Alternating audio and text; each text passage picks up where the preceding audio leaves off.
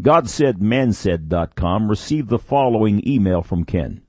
Wow, what a lot of work. I enjoy this site and spend hours on it every time I have the chance at hotels. It likely is an often repeated question, but what can we get for free in downloads? So I will not ask.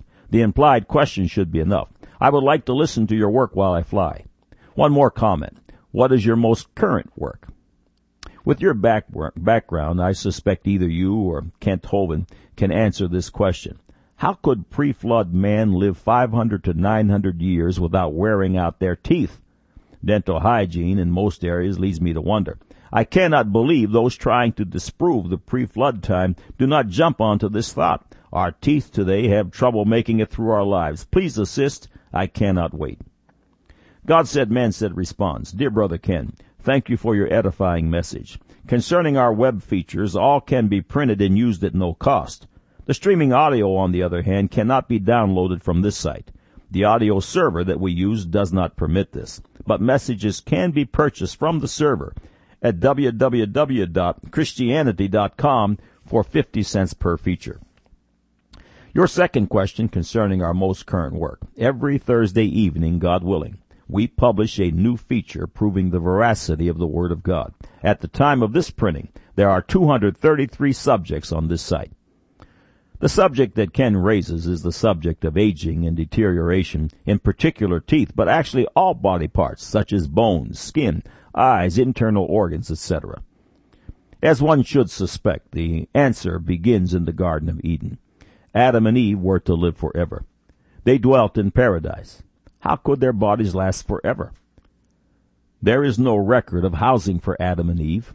They wore no clothing and were not affected by the sun and the elements. There is no record of rain until 1656 years later in the days of Noah. Genesis chapter 2 verses 5 through 6. And every plant of the field before it was in the earth, and every herb of the field before it grew, for the Lord God had not caused it to rain upon the earth, and there was not a man to till the ground. But there went up a mist from the earth and watered the whole face of the ground. The ambient temperature was always perfect. No creatures, including insects and today's most deadly creatures, would harm them in any way. They ate perfect food, drank perfect water, breathed perfect air, and awoke every morning to a beautiful postcard sky. Prior to sin, there was no stress, no deadlines, no danger, no sorrow, no tears, and no confusion, for they were in paradise, where only one voice was heard, the one voice was God's voice. According to the scriptures, before the Noahic flood, there was a water canopy that encompassed the entire globe. Genesis chapter 1 verses 6 and 7. And God said, let there be a firmament in the midst of the waters, and let it divide the waters from the waters. And God made the firmament, and divided the waters which were under the firmament from the waters which were above the firmament, and it was so.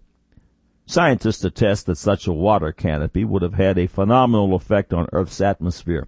This water canopy would have filtered out the sun's devastating ultraviolet rays, which are accused of causing over 60 diseases. It can be argued that UV rays, which are a major contributor to harmful mutations and have universal damaging effects on food, water, and air, are possibly the number one contributor to all disease, aging, and death. There was something else in paradise of exceptional importance. It was in the midst of the Garden of Eden. It was the tree of life. If you ate from this tree, you would live forever. After the entrance of sin, God took measure to protect the tree of life. Genesis chapter 3 verses 21 through 24. Unto Adam also and to his wife did the Lord God make coats of skins and clothe them. And the Lord God said, Behold, the man is become as one of us to know good and evil. And now, lest he put forth his hand and take also of the tree of life and eat and live forever. Therefore the Lord God sent him forth from the garden of Eden to till the ground from whence he was taken. So he drove out the man, and he placed at the east of the garden of Eden cherubims and a flaming sword which turned every way to keep the way of the tree of life. The tree of life is seen again in eternity in Revelation chapter 22 verse 1 through 5. And he showed me a pure river of water of life, clear as crystal, proceeding out of the throne of God and of the Lamb. In the midst of the street of it, on either, on either side of the river, was there the tree of life, which bare twelve manner of fruits, and yielded her fruit every month, and the leaves of the tree were for the healing of the nations. and there shall be no more curse. But the throne of God and of the Lamb shall be in it, and his servants shall serve him, and they shall see his face, and his name shall be in their foreheads, and there shall be no night there, and they need no candle, neither light of the sun, for the Lord God giveth them light, and they shall reign for ever and ever. Eating of the tree of life generates healing and plays a key role in eternal life. Jesus Christ speaks in Revelation 22 verse 14, Blessed are they that do his commandments, that they may have right to the tree of life and may enter in through the gates into the city. Things were different in paradise, and they shall be again in the paradise to come, where only one voice is heard, God's. But in between the first and second paradise is disobedient man who because of his unbelief and his disobedience has fallen from eternal life in paradise and now dwells and partakes in the land of sin and death. This is commonly known in science as the second law of thermodynamics. Basically, the result of the second law is that everything goes from order to disorder, from life to death. This is the law of sin and death. Aging and death are the results of sin and man's alignment with the spirit of death, Satan. Soon those who align themselves with God's singular voice will find themselves rejoicing in eternal life in paradise. Revelation chapter 7 verses 16 and 17. They shall hunger no more, neither thirst any more, neither shall the sun light on them, nor any heat. For the Lamb which is in the midst of the throne shall feed them, and shall lead them unto living fountains of waters, and God shall wipe away all tears from their eyes.